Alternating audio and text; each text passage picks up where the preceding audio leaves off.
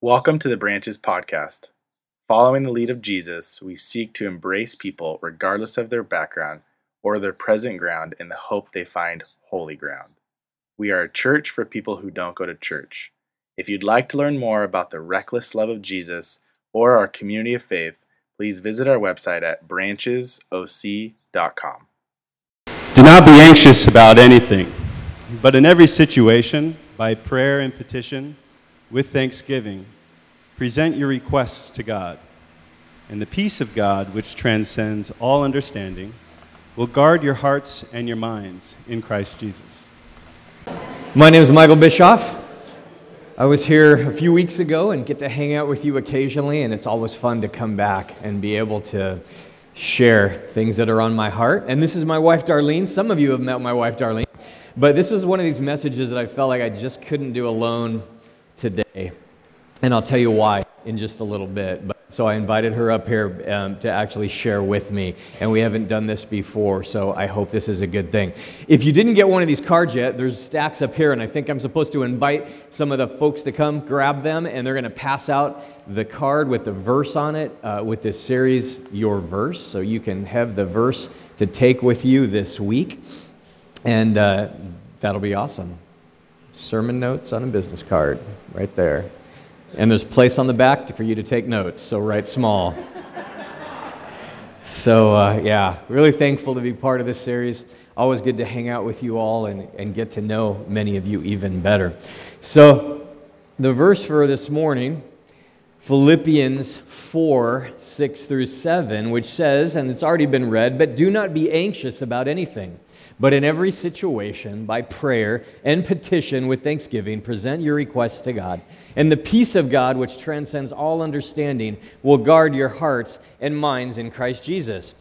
Now, this is just one of these interesting verses. It's kind of funny because Boog chose specific verses that he felt were good for me because Boog thinks he knows me. And I think he does. Um, to a certain extent. But I think he felt like one of the first times we met, like Michael was this great non anxious presence and doesn't have anxiety. And one of the things I shared with the pastors that I was with, which Boog was there, is kind of the impact of anxiety on us today as leaders and what a struggle that that is. And yet, when I saw this verse, I'm like, no, I can't do this one.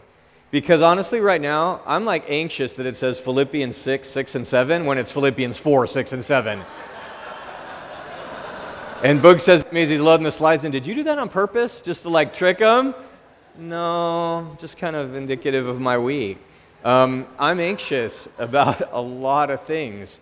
Um, I'm anxious that I'm doing this with my wife and I don't have a clue what she's going to say because we usually don't do this together. I, I think this, this will be a good thing. Uh, I'm anxious about flies. And those of you that are sitting in the front rows know exactly what I'm talking about. Um, I'm anxious about the fact that you guys have to move uh, and you don't know where you're going to go. I felt anxious about the fact that when we looked at those pictures from the dump in Tijuana, that there's little kids running around in unchanged diapers and people that are so poor they don't have food to eat. Do you feel some of that? Some, some of that stress?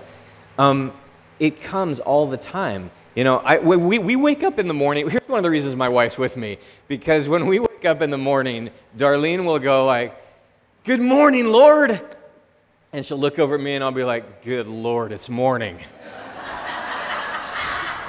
so I'm serious. Those of you that know me, have some friends here, and you guys know I, I just tend to be a little heavier, a little darker um, struggle with some things. And I shared even a few weeks ago when I was here some of the things I'm struggling with. And thank you for those of you that have been praying for me. Some of you have been praying for me and, and emailing me, and that's so encouraging to do that. But I kind of live in this place. So this by no means is a message by someone who's arrived and figured out how not to be anxious. If anything, I kind of want to share out of my story a little bit of what's going on down underneath the surface and then say, help and then I got the amazing privilege to marry a woman. And we just celebrated our 32nd anniversary last month, which is really awesome. And um, I just don't deserve to live with her. But God has this funny sense of humor that He balances things out. And seriously, she lives a non anxious life. and I wanted her to be able to share some of that because I don't have a clue how to tell you what to do uh, in this area. But the, the good news is the Bible does. And Philippians 4, Philippians 6 doesn't exist. Philippians 4 has an amazing, amazing verse that will radically change your life if you choose to live with that and according to that. But let me share a couple things, first of all, because I think it's important to kind of set the stage for that. Uh, anxiety is the number one emotional issue of our day. Uh, panic anxiety. Some of you know what that's like to experience panic attacks. Okay, and I'll talk about that in just a second here. Panic anxiety is the number one mental health problem for women in the US and second in men only to substance abuse. That's really, really significant. Um, I got these statistics from one of my mentors, um, just a godly man uh, who wrote, wrote a book called The Anxiety Cure. And if you uh, ever get a chance to read that, it would be an awesome read for you to do. Arch Hart is his name. And it's kind of funny because uh, I don't feel so bad sharing with you about my struggles with this area because the last time my wife and I went out to breakfast actually with his wife and, um, and him and the two of us, it was the four of us sitting there at the table. Seriously, he sat there the entire time doing this. and rearranging the fork and the spoon and the knife and looking at his wife, because it was really about his wife kind of sharing with my wife things about her ministry and their ministry and, and ministering to pastors' wives and women in ministry and those kinds of things. And he was one of the most anxious people I'd ever had breakfast with. And I'm like, that's so good. That's why you wrote the book, you know? Because you want to learn from someone not who thinks they know what they're talking about and it's all theory. You want to learn from someone who's living in the midst of the gunk and, and stuff. So, anyway, I got a lot of these statistics from him and from that book, The Anxiety Cure. According to the National Institute of Mental Health, more than 23 million Americans suffer from some form of anxiety disorder. Now, for those of you that do struggle, you know what I'm talking about. For those of you that don't, it might be a little bit harder to understand, but I found some quotes this week that I thought I'd share to help you relate a little bit better. Here's one If you miss a step on the stairs and your stomach lurches, it feels like that, but lasts much, much longer. Can any of you relate to that feeling? Something like that? Here's another one. Like when you're in a dream and you're screaming, but you can't make any noise. You ever had that dream? That's what anxiety at that level feels like. My body thinks something is gravely wrong, but my brain doesn't have a clue what to do about it, so it starts racing to the worst possible conclusions. Any of you do that? Like worst case scenario? That, that's where I go. And when something comes up, I go worst case scenario. Figure like, man, if I can figure out the worst case scenario, it's got to be better. Anything from that point on will probably be a little bit better. A couple more. A panic attack goes from zero to 100 in an instant. It's halfway between feeling like you're faint and feeling like you'll die. Some of you have probably experienced that. And one last one a huge fist grabs hold of my insides. My heart goes into overdrive, and I go through the motions in autopilot. Now, maybe you can experience that uh, maybe you felt that experience and you know what that's like, and maybe you don't. But here's one thing that I want to share. When the Bible talks about anxiety, it isn't talking about the kind of anxiety that there's something physiologically going on and you probably need medication for it, because some of us need that. Sometimes I wonder, I might need that, the levels of anxiety. And if you do, that's okay. God has allowed uh, science to create certain medications that keep us alive and help us live. And don't be critical of those in any way. But there's a difference between that kind of anxiety and even what some of these quotes illustrate and worry. And I think it's really important to understand the difference between those two things. Worry is what the Bible is talking about in this verse in Philippians 4 that we're looking at, and yet it calls it anxiety. So we'll kind of use those terms synonymously today. We'll talk about being anxious, we'll talk about worry, but it's not talking about the level of anxiety where you have panic anxiety disorder, panic attacks, and it's not condemning those things. And the reason I know that, because God has too much grace to condemn you for something you're feeling that He wants to help you with. That's not the kind of God that we serve. So, just does that make sense? I want you to understand the difference between those two things. The Bible isn't condemning that level of anxiety. Whenever the Bible refers to anxiety, it primarily refers to what we think of as worrying. Worrying. Worry anxiety is addressed in the Bible, and it's really the only criticized form of anxiety. It's this kind, and maybe Jesus makes it a little more clear in the Sermon on the Mount when Jesus describes it this way He says, Therefore, I tell you, do not worry about your life, what you will eat or drink or about your body, what you will wear, is not life more than food and the body more than clothes? Look at the birds of the air. They do not sow or reap or store away in barns, and yet your heavenly Father feeds them. Are you not much more valuable than they? Can any one of you, by worrying, add a single hour to your life? Now, some of you, maybe like me, have those pictures of Mexico going through your mind and going, but what about them? I don't know because I haven't been down there recently to Tijuana, but I think if we were to ask many of them, I would just venture to bet that some people who have so little possibly worry less than those of us who have so much. Do you know what I mean by that? The more we have, the more we have to worry about. Now, I'm not saying they're living a better life, but Jesus said in Matthew 5, before he got to this verse, that they are living a blessed life. Blessed are the poor, blessed are those that mourn because God meets them in that place. And I know that Scripture says that even though our minds, it's really hard to figure out. It goes on in Matthew 6, and Jesus says, And why do you worry about clothes? See how the flowers of the field grow. They do not labor or spin. Yet I tell you that not even Solomon, King Solomon of Israel, in all his splendor was dressed like one of these. If that is how God clothes the grass of the field, which is here today and tomorrow is thrown into the fire, will he not much more clothe you? You of little faith, you who have so much, and yet sometimes your faith doesn't show. And then finally, he says, So do not worry, saying, What shall we eat, or what shall we drink, or what shall we wear? For the pagans run after all these things, and your heavenly Father knows that you need them. Isn't that a good thought? God knows what you need. But seek first his kingdom and his righteousness, and all these things will be given to you as well. Therefore, do not worry about tomorrow, for tomorrow will worry about itself. Each day has enough trouble of its own. So that's the context, okay? That sets the context for what Philippians 4 is talking about when it says, do not be anxious, okay? Do not worry. So if you do have panic attacks and you struggle with that level of anxiety, don't beat yourself up, please. Give yourself grace in that place. Be kind to yourself. That's really important to understand. So here's where I really want to go today. So, how the heck do we do this? Uh, because this is only helpful today if we look at a verse and go, that sounds nice, but I need to know how to do it. So, back to Philippians, Philippians 6. Oh, sorry. back to Philippians 4, 6, and 7 where we get to this verse, and I want to look at some of what it says because I think in these two verses there really is some answers, some solutions, some places to go when you're in that place of worrying about those things.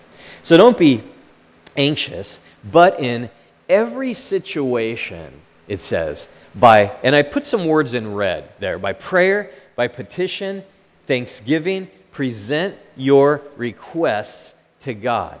So, Darlene, I'm curious. So, how do you do it? Take it from here. I'm kind of done. So, what, what, what are some of the things that you do when it comes to worry and anxiety, um, and how do you approach that in your own life?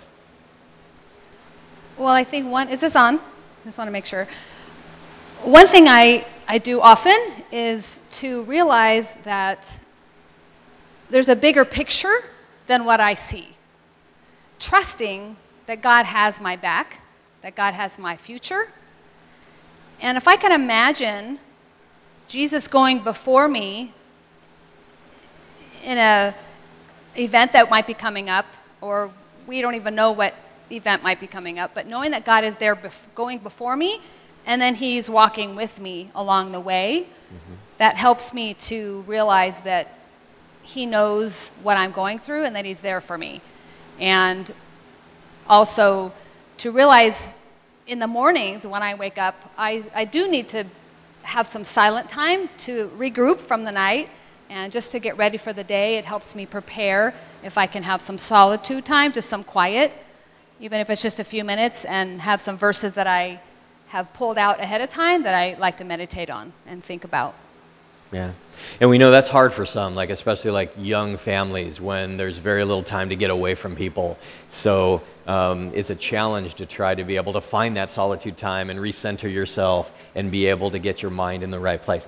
Now, why do you think it jumps right into these things? It talks about prayer, petition, thanksgiving, present your requests to God. So obviously it's talking about prayer, and we know that prayer is primarily asking. So it's a good thing to ask God. But why do you think in this specific verse does it talk about prayer and petition and thanksgiving? Well, as you were saying, not to beat ourselves up for the things that we might be going through, we need to realize that God understands our humanness. We might think that we should be superwoman and not or superman and not realize that God understands our weaknesses and he can be strong in our weaknesses. And if I were to separate those, prayer could be communion with God, realizing that I can keep company with Him, like you might keep company with someone who's in the hospital. To keep company with Him is just maybe sitting with Him, sitting with Jesus, realizing He's there for you, and communing with Him, talking along with Him along your whole day. So that could be in the sense of commun- uh, communing with Him. And petition, I think God knew we needed all three of these. Petition is asking God for what we desire, maybe for ourselves or for others. And so I see these as different. And thanksgiving,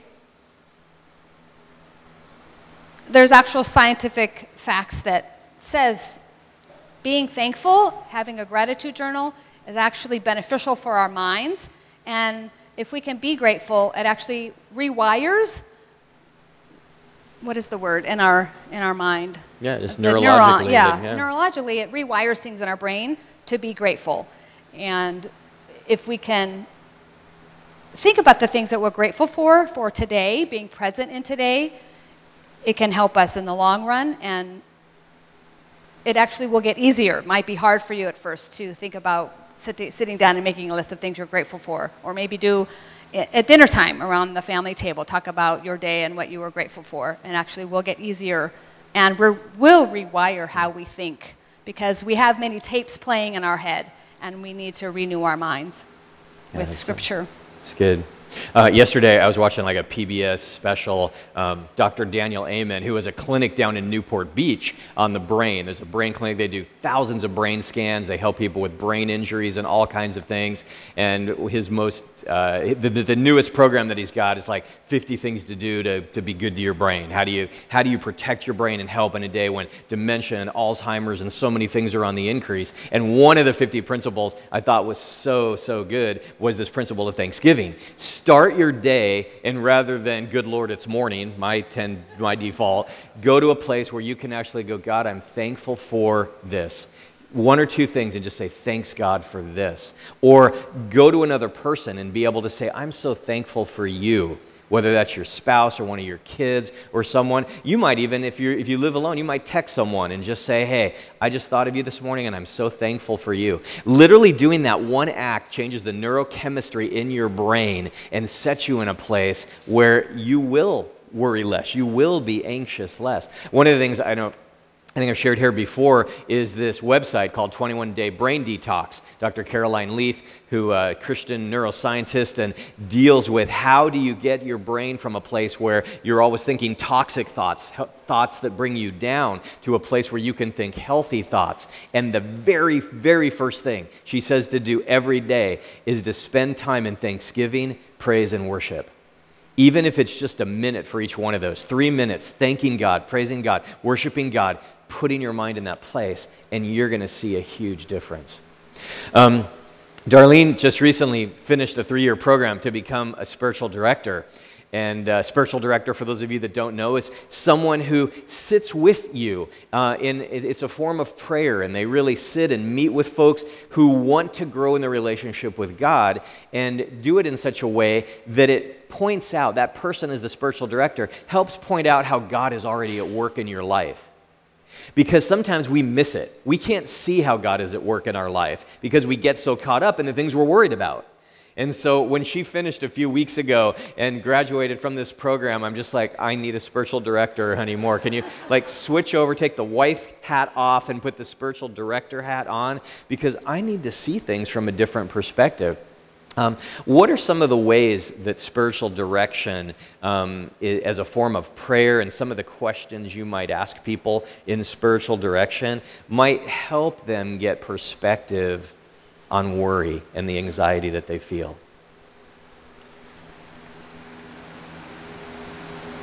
I threw you a little curveball. Yeah, we you probably did. didn't talk about that one, huh?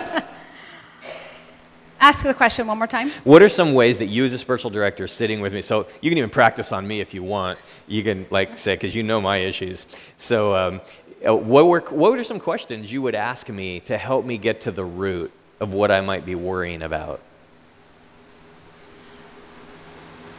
so much of what we think about is psychological, and uh, most, a lot of what we think about is interior. And when we uh, meet with the spiritual director, we work on the interior side of us, things that, how we can spend time with God. So some questions might be, what are they experiencing? So it could be externalizing they might not really know what they're feeling or what they're experiencing or what they're desiring. And so to help them understand what are those fears where you're not really a therapist, so you're not asking those kinds of questions, but the fears and doubts that we have around our anxiety Yeah. need to be addressed, and how are they bringing that to God? Yeah. That's so helpful. You know, I, I often tell pastors and stuff don't ever use your congregation as a therapist. Um, it's not a good thing for a pastor to get up and, and actually kind of share the, many things with the congregation.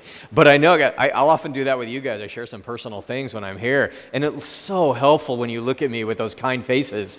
Um, and the empathy that's there. There is something about externalizing, talking about it with someone, okay? Um, and whether that's in a big group like this, just being able to share it, a smaller life group, Bible study, support group, environment where you share it one on one with someone like a spiritual director, or even in a journal. Even if you have no one, the ability to externalize and take out a piece of paper and write some things down does an amazing job at helping you feel more centered, more calm and anxiety and worry kind of go away just by getting it out. And as Darlene referred to externalization, that's one of the things um, that she was, was talking about that I think is so important.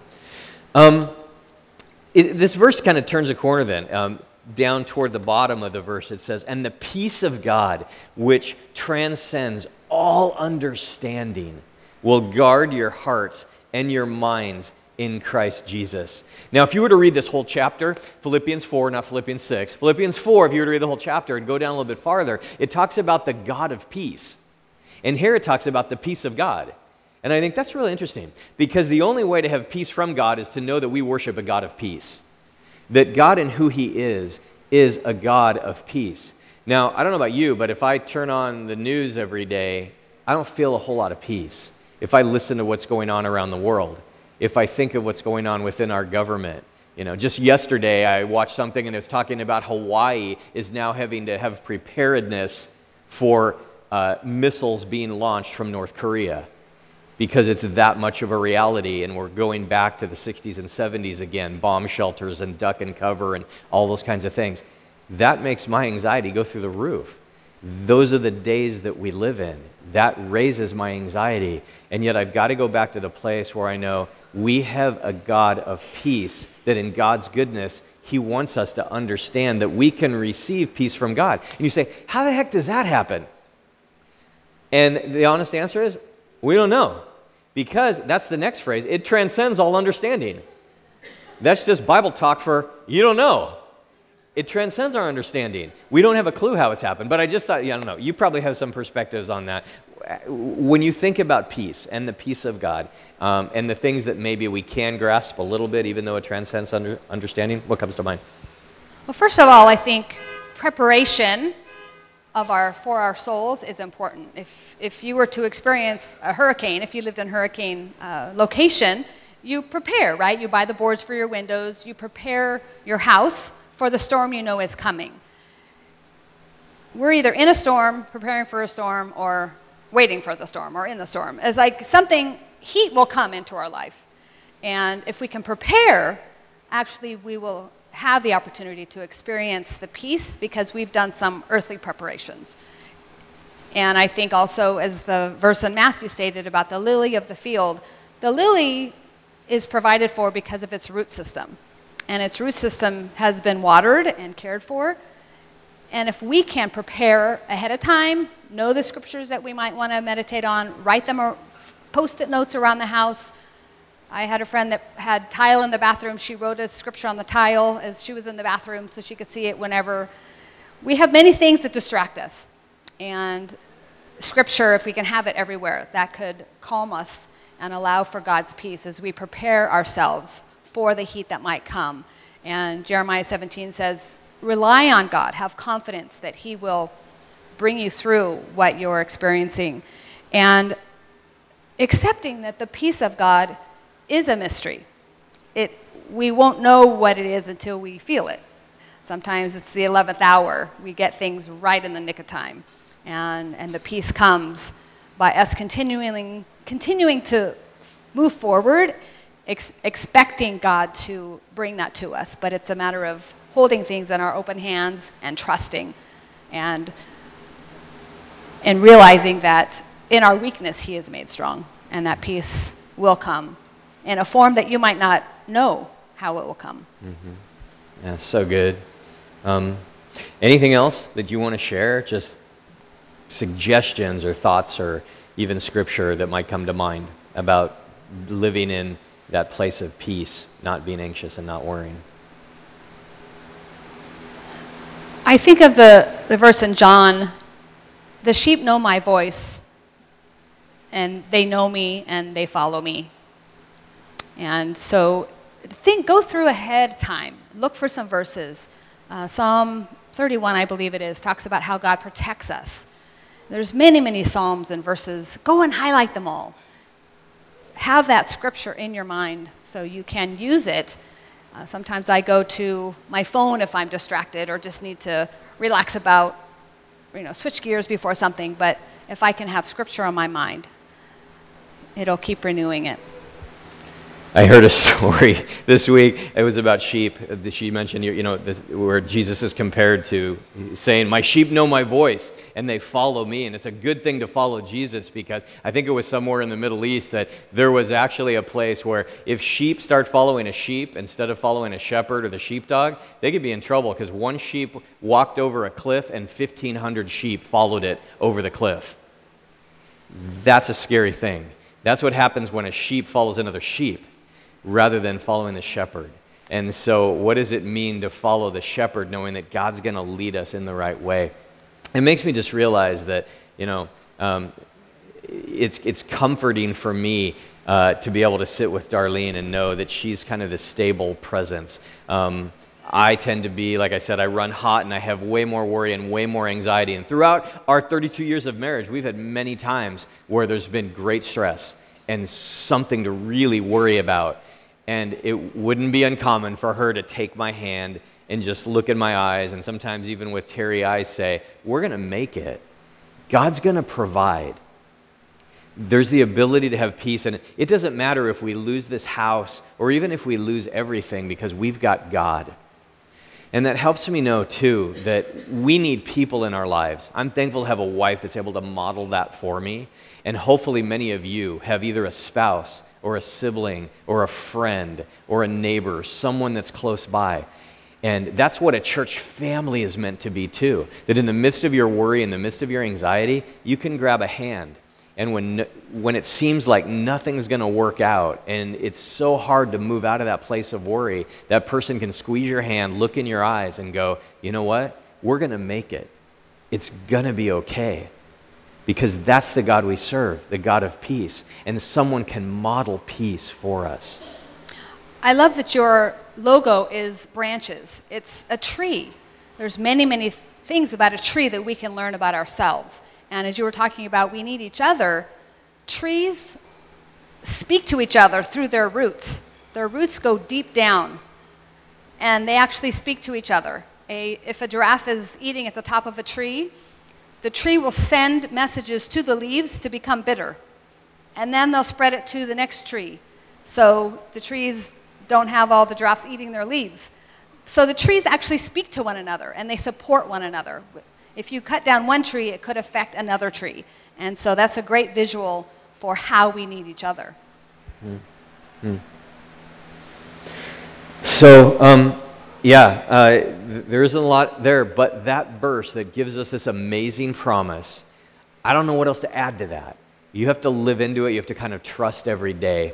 And why don't we just do this? Can we just stand and grab hands of those around us? Because I want you to feel the support of those around you. And let's just all stand together. Grab a hand of someone sitting next to you, beside you, in front of you, behind you, as a symbol of that unity. As we pray together, let's pray. See, you're encouraging each other already. I can hear all the rumbling. You guys are, you guys are awesome.